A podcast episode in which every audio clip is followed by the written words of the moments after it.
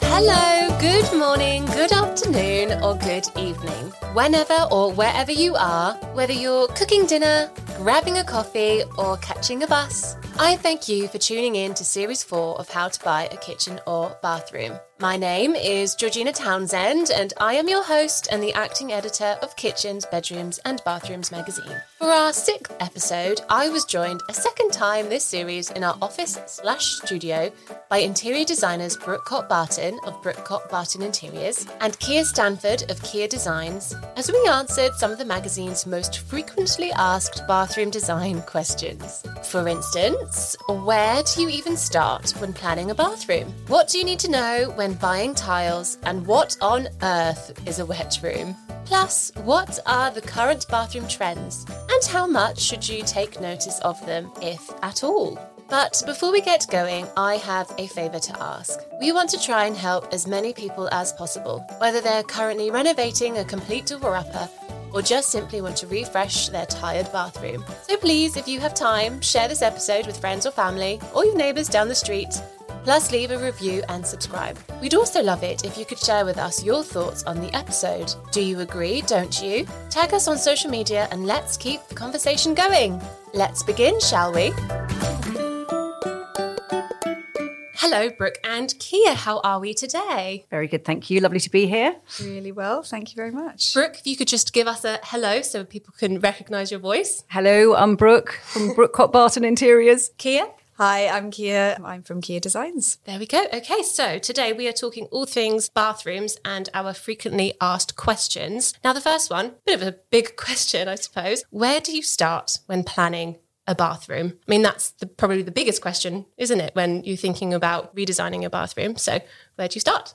I would always, first of all, start with talking to the client. People have very personal ideas and tastes when it comes to bathrooms. And what they want out of a bathroom can be very specific. So, for example, do they want a bath? Do they want a shower? Do they want double sinks? What kind of taps do they want? Is it a hotel spa feel that they're after? I think really getting under the skin of what they are looking for is certainly my starting point, and then looking at what is practically possible.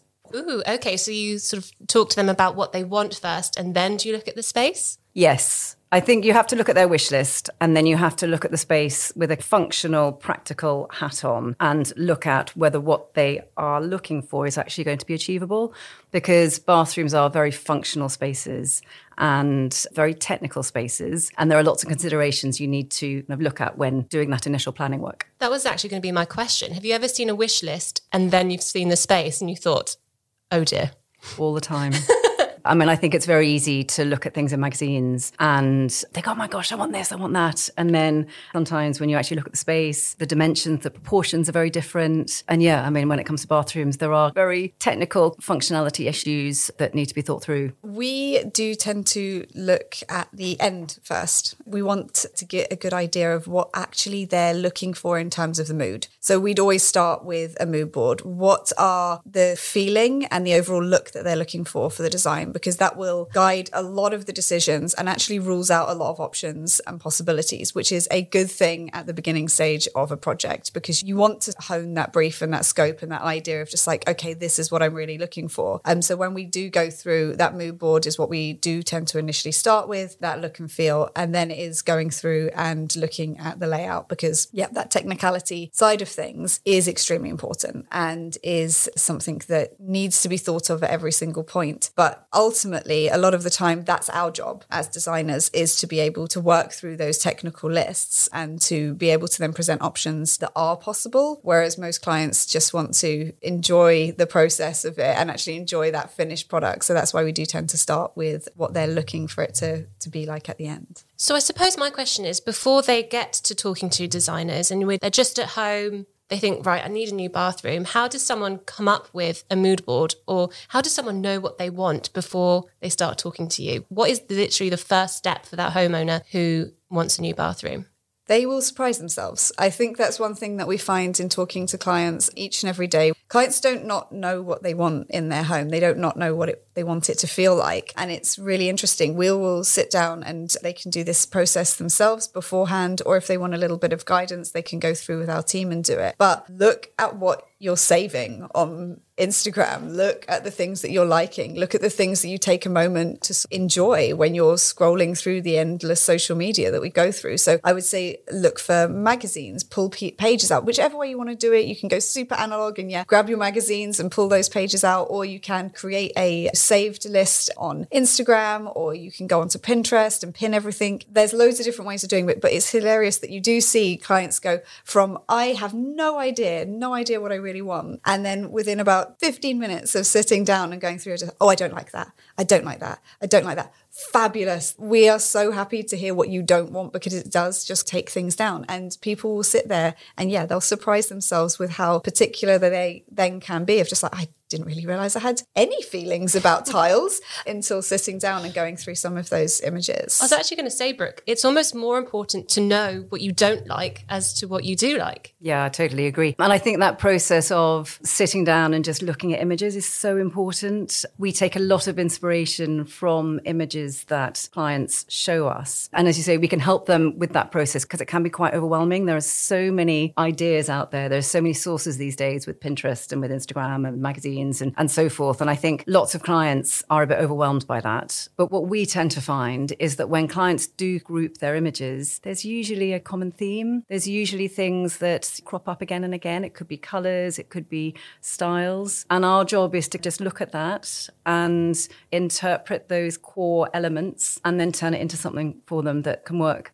So they've got the look, they know what they want, what they don't want, what they like, what they don't like. But what about the practicalities that you were talking about earlier? What are the main layout and practical problems that you've come across? Bathrooms tend to be some of the smallest rooms in the house, and there's a lot of functionality that needs to be accommodated. So there's basins, there's baths, there's showers, there's toilets. So you have to really look at the ergonomics of the space and how to best make all of those things work together and the flow of that space, and also just thinking about who's going to be using the room. I mean, this is obviously ironed out in the brief, but are there going to be children bathing in there? Is it going to be kind of an adult only space? So that type of thing. Yeah, I mean, and practicalities in relation to some of the plumbing aspects, the less glamorous side, waste and where's the soil pipe? How is the water getting to and from? Those are the things that you kind of need to understand or interrogate when you see the space at the outset. And, and perhaps you might need to talk to a plumber in those early stages to kind of understand what's, what's feasible and what isn't.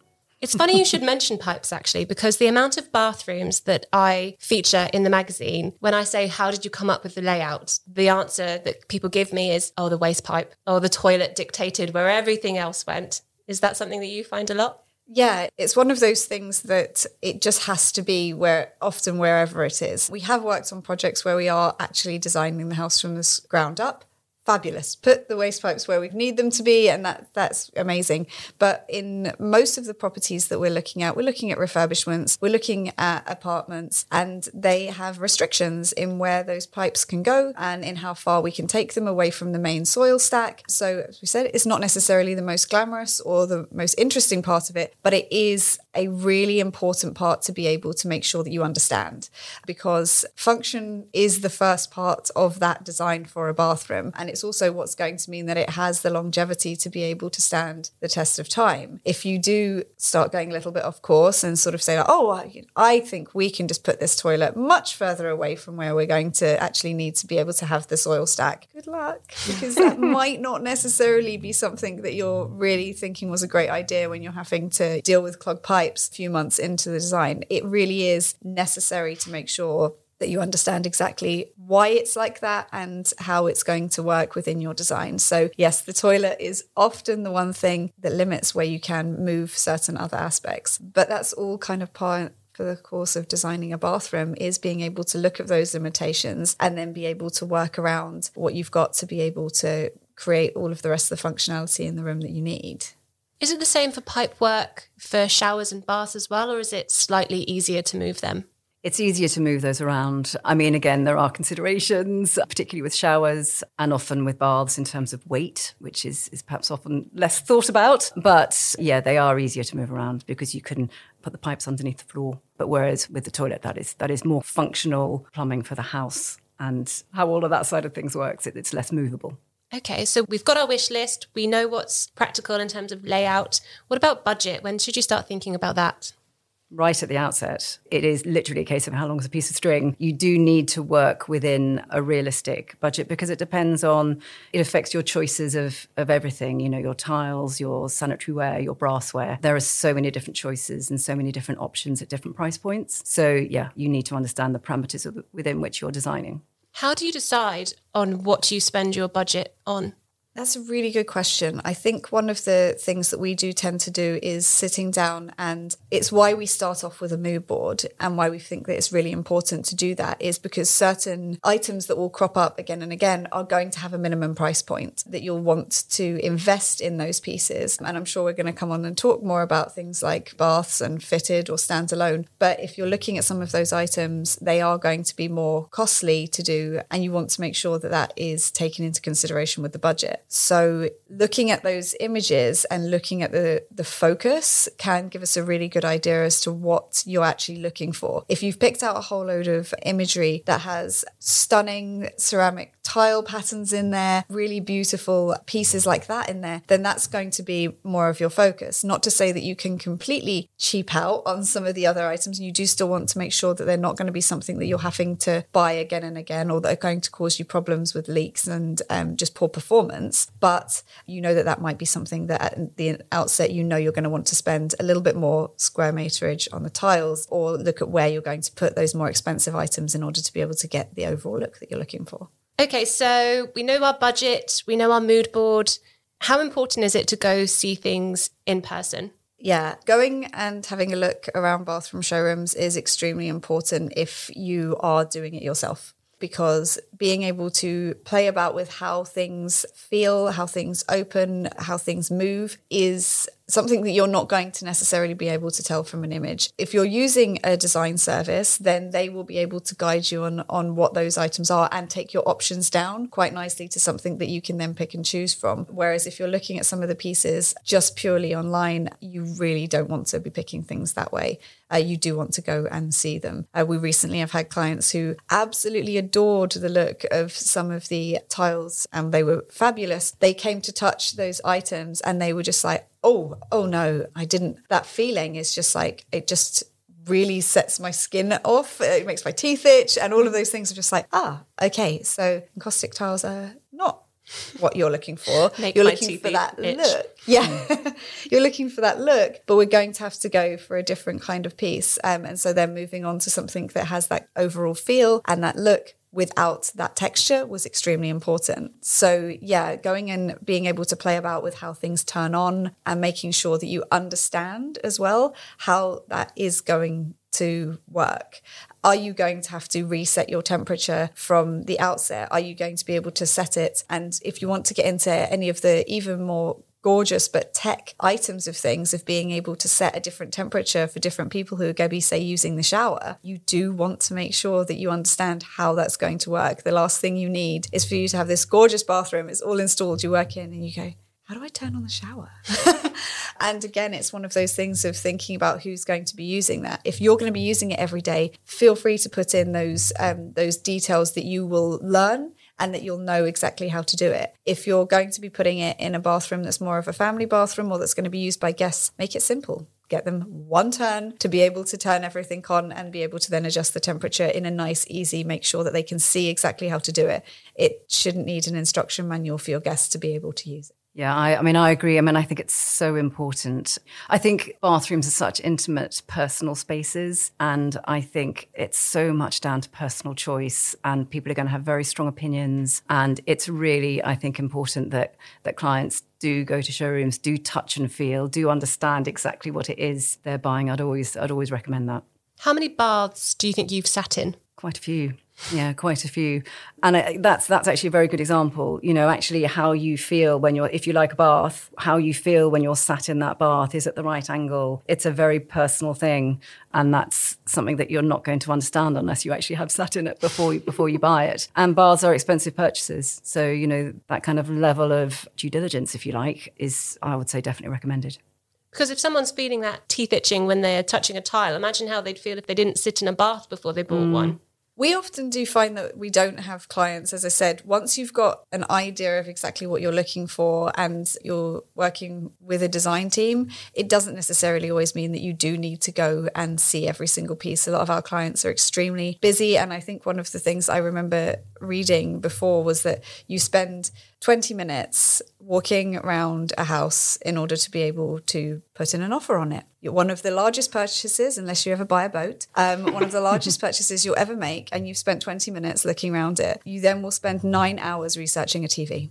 And if you do that for every single item, for, you know, when you're looking at 7,000 square foot home. It's just not possible for people to be able to put that amount of time into every single item. So they are often looking for you, for you to be able to make their choices simple, knowing what they want and knowing what they are after. So we often lean a lot on our expertise as designers to be able to make those choices simpler and easier. Doesn't mean that you lose the choice, it just means that the choices are more catered to you. We had a set of clients recently, one who was six foot four, one who was five foot, and we needed a bath for both of them to be able to um, use. And so we did end up putting in a, a two meter bath because they wanted to be able to both be able to be comfortable in it. And then thankfully we knew that the company that we were working with does provide magnetized neck pillows and that also can then be put onto the base of the bath to be able to provide somewhere to put your feet on and you can fully push off them because they are extremely strong in order to be able to make sure that we weren't drowning one of our clients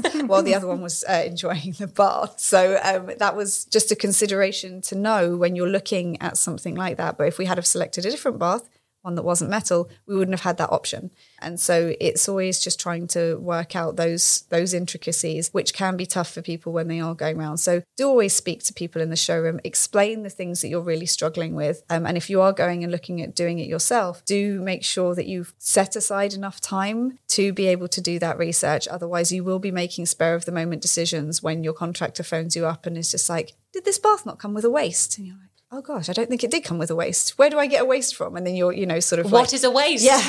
what am I even looking for? Which can be really, really hard and very, very stressful when you're then put under a time constraint and you have a job of your own to be able to be doing every single day. So we always like to make sure that you do put that time aside.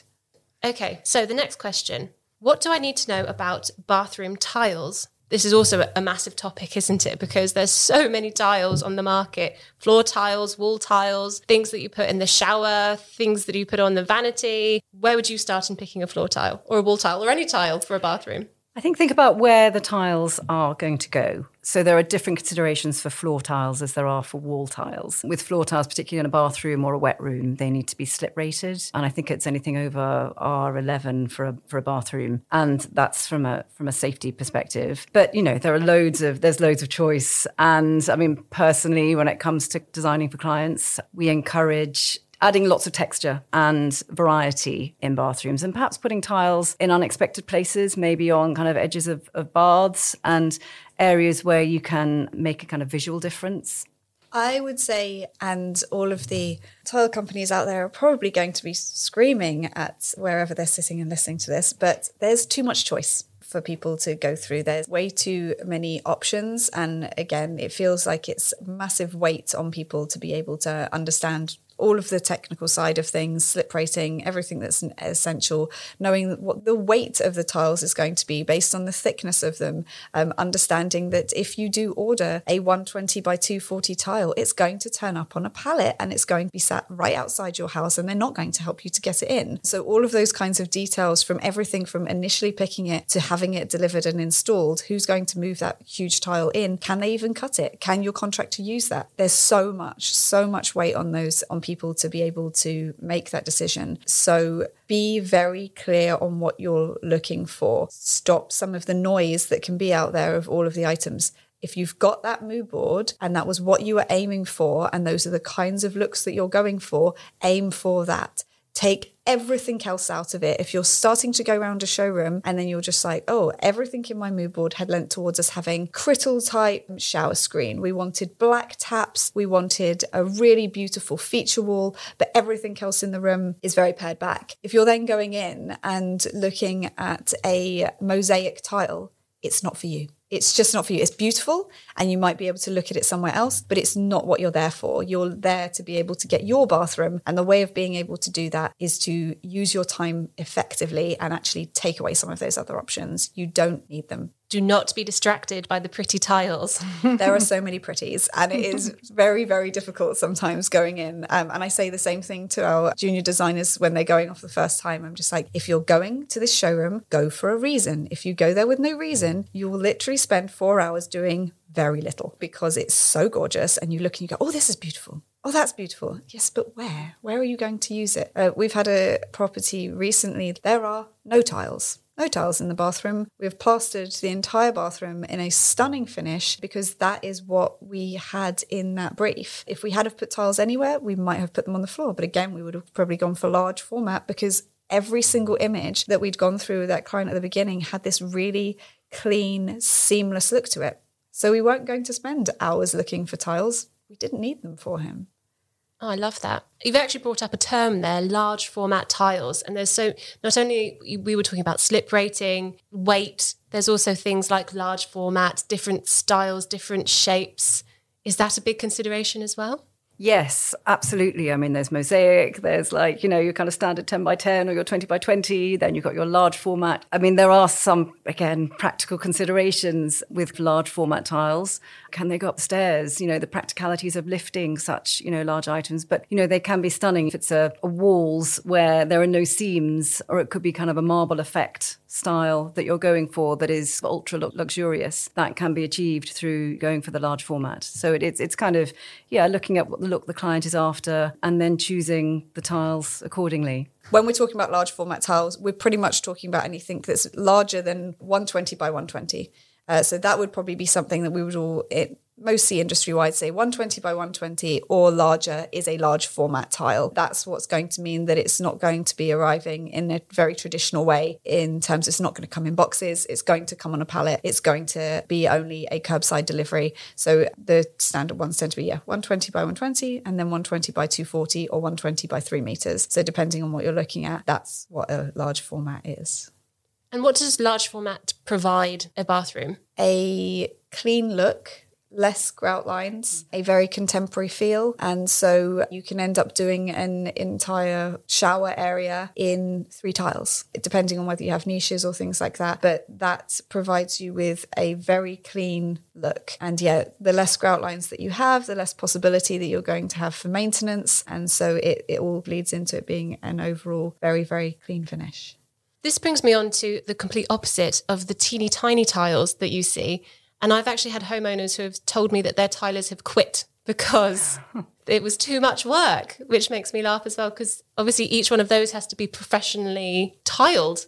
So you know, you never think about how your tile choice might affect your tradesman. Have you noticed that before? Tiling is tricky, and you do need skilled tilers to be with certain with some of the choices. I mean, often those kind of mosaics come on sheets, so they're not necessarily putting down every single individual tile. But when it comes to things like tiling alcove niches, or if you're doing Zellige tiles around a corner, and, and by Zellige I mean the more kind of artisan look tiles, they're slightly irregular, and kind of mitering the corners of those can be difficult. And also things like making sure that levels are the same. So again, there are different thicknesses of tiles, encaustic tiles in particular, which is more the more cement type tiles, they can be quite thick. So when it comes to making flooring flush with other surfaces and things like that, it yeah, bathrooms are technical in terms of how you think about them, but also in terms of the skills that are required to actually make it look beautiful and make it look seamless. Have you noticed any trends in tiles at the moment? We stay away from trends. yeah. um, it's that thing of go with what you're yeah. drawn to. Now, not to say that our clients aren't led by trends. Obviously, the media that they will be viewing will be very much based on the trends that are out there in general, but they don't tend to guide too much. You are not going to put in a trendy bathroom. There is no option to be able to upgrade scatter cushions in a bathroom. They are attached to the wall and they are something that you have invested in. And there's therefore something that you don't want to be playing around with trendy items in there. Accessories, fair enough. Be able to add those, you know, beautiful pieces that you can change out. But we're talking about a very nominal change to a bathroom overall. It's not somewhere where I would say to people to to just be guided by the last thing that they saw. And it's funny because even the clients who as we said don't look and say like oh i know what i want. When they start going through they will start to pull towards one sort of idea or another that may be a trend that has been something that we see a lot of. It might not. So it's always worth making sure that they're then aware of what they may be asking for. Also, some of the things that are relatively trendy can be detrimental to where they're actually looking to do it. We've obviously seen a lot of black bathroom items. We're even starting to see things like black or coloured toilets and basins. I do not recommend black for bathroom items if you are in London, unless you have a water softener, because that is going to cause you massive white problems on all of those items. So it's one of those things of just like they will be influenced by trends, but people won't be actively looking for that because it's not something that you want to go trendy with. Yes, I entirely agree. I think that trends are useful in terms of giving people ideas and just just looking at something that perhaps you might not have thought of. But I would never really advise to go with a trend. The bathroom is a is something that you are going to live with for a long time. It's an expensive purchase. We always say go with what you love. Go with what makes you feel happy that you're going to look at every day and you know you're going to enjoy. And trends can come and go, and this is something that that is going to be with you for a long time. Okay, so one of our other frequently asked questions is what is a wet room? Now, the way that I like to explain this is when people say, Oh, I want an open plan kitchen, everyone knows what an open plan kitchen is. But if you say, Oh, I'd like a wet room, a lot of people are like, What do you mean? What's a wet room? So would you agree? Is that is an open plan bathroom basically a wet room? I think that's a pretty good analogy. A wet room is where the bathroom is fully tanked and completely waterproof. So there is no shower tray. The, the floor and the shower are seamless. So the drainage basically goes into the floor. And it's very much a kind of personal choice thing. I think some people love the idea of it. You can just get wet and there's no boundaries and there's no walls and there's no shower enclosures and it's just it's just very freeing. It's not for everybody. Some people don't like having water everywhere and, and having to clean that up. And there are considerations in terms of the types of finishes and kind of going back to tiles and things things, you know, whether tiles would necessarily be appropriate. There might be other kind of materials that work better with a wet room, like cement walls or Tadelakt or that, that type of thing. So um, a wet room is kind of what it says on the tin. It's wet with no enclosures. Are you a fan? Yes, absolutely. Yeah. And I think it is personal taste and it comes down to what the client is looking for. I particularly like showers which don't have any glass enclosures. So, again, with bathrooms that we design, we tend to design open showers, usually tiled.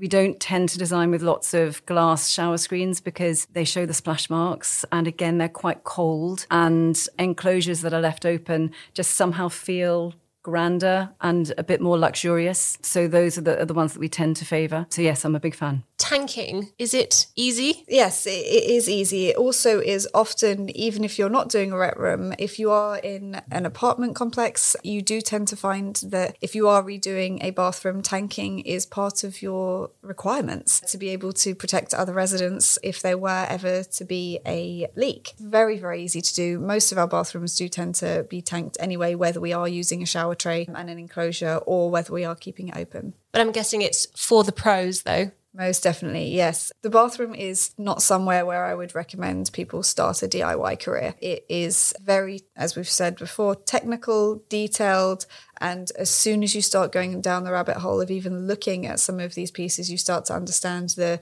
um, amount of effort it takes to be able to get them to look as seamless as they do. So, yeah, definitely something that you'll want to make sure that you've got a good contractor for. I love, Brooke, how you said that it's freeing. If you're maybe someone who quite likes their privacy, even if it is an ensuite or a family bathroom, is a wet room maybe right for you?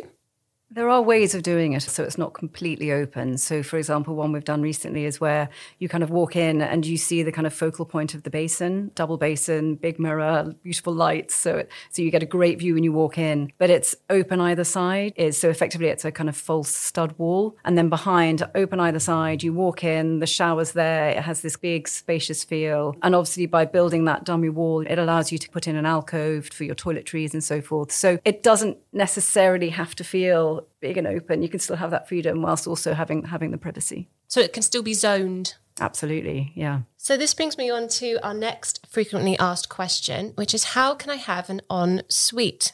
En suites are something that we often get asked to try and redesign. We do a lot of interior architecture projects, and so we are often looking at completely redesigning the space. The boring and sometimes not very popular answer to that is maybe, because we do need to look at a lot of the functionality that we've been discussing before to be able to make sure if that is possible. We're working on a project at the moment it's an older block of flats, and it does mean that we do have massive restrictions on where we are able to get waste pipes out of there. There are, of course, things that you can do in order to be able to facilitate that. You can put macerator units in. They're not something that we do tend to use very often unless we are doing basement projects, in which case we just have to use them. If anyone wants a short description for what a macerator is, it is a food waste disposal unit for a toilet. And so it is not necessarily the easiest thing to be able to use and does require maintenance. So there's always going to be a technical part for that. If we can put it in, it's then, yeah, making sure that that water can get out. And depending on what pro- kind of property you're looking at, how it's going to affect anyone else. If you're in an apartment block, you will have limitations. You cannot put a bathroom above a bedroom often. And so looking at all of those details before you start looking into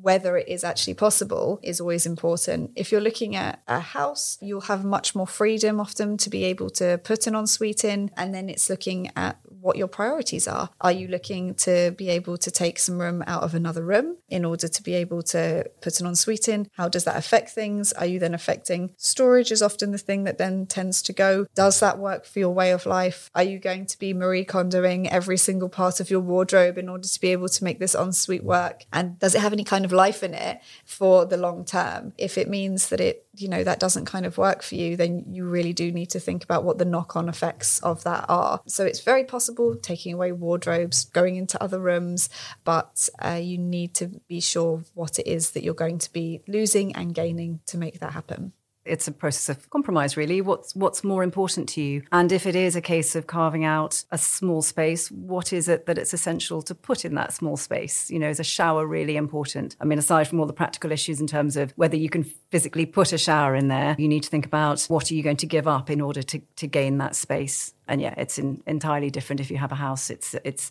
far easier than if you're you're working with a small apartment or a period block where you know there are other restrictions. It is it's a it's a case of compromise I once featured a bathroom. It was a five bed house, and they actually took away two of the bedrooms. So it became a three bed house. They created this amazing open plan bedroom, bathroom. I think the bathroom side was almost double the size of the bedroom. It was all open plan. They had this big walk in shower, a big bath area and then a big vanity area. And I remember asking, Oh, do you not need those bedrooms? And they said, No, it's just us and our, our children have moved out. We didn't need five bedrooms. So we've gone for this ultra luxurious bed bath. And I love that. Everyone always tells you, have loads of bedrooms, have loads of bedrooms, but they didn't need that. Would you agree with that mentality? Look at your space and what you need, what you don't need? Yes, I think absolutely. I mean, I think it's your home, it's your space. You need to make it work for you. And uh, we have a client who's who in a similar scenario. They've made this one of the bedrooms a fabulous ensuite. They've also made another bedroom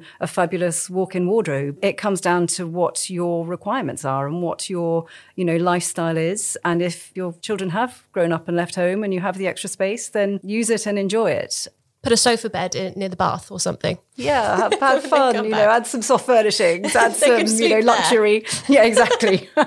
what are your clients and homeowners asking you for at the moment in terms of bathrooms? Are you noticing any type of theme?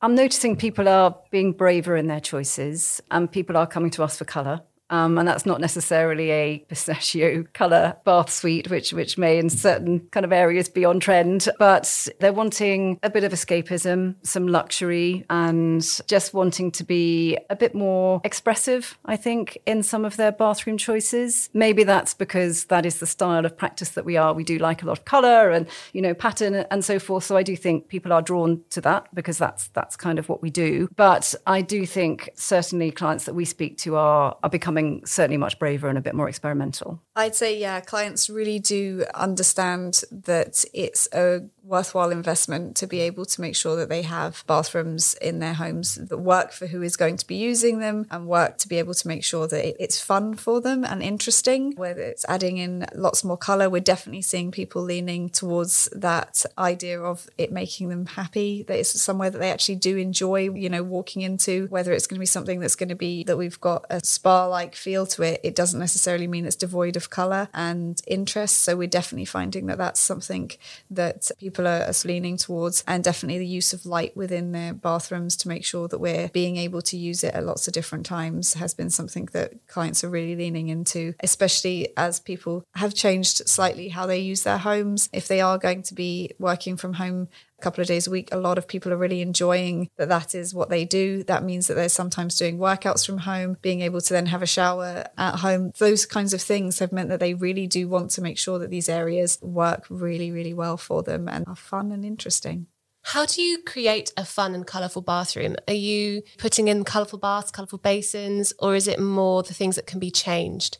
We tend to do it with with tile and pattern. Actually, that's probably the easiest way. We tend to stick to more classic sanitary ware because they're the more expensive purchases. They're the more difficult ones to change. Not that it's easy to change tiles. So one bathroom we had, for example, which was actually where the client said, "We don't want to change the metro tiles around the shower and the bath. We don't want to change the sanitary ware and the, and the brassware because actually we don't want to invest the money in it. But how can we make this bathroom more interesting?" And so we literally just took up the floor put in a pattern tile on the floor. We changed the fascia of the bath. We painted the walls a different color. We added pictures. We added plants. And by doing it, they had an instant upgrade, an instant color injection without changing any of the nuts and bolts of the bathroom.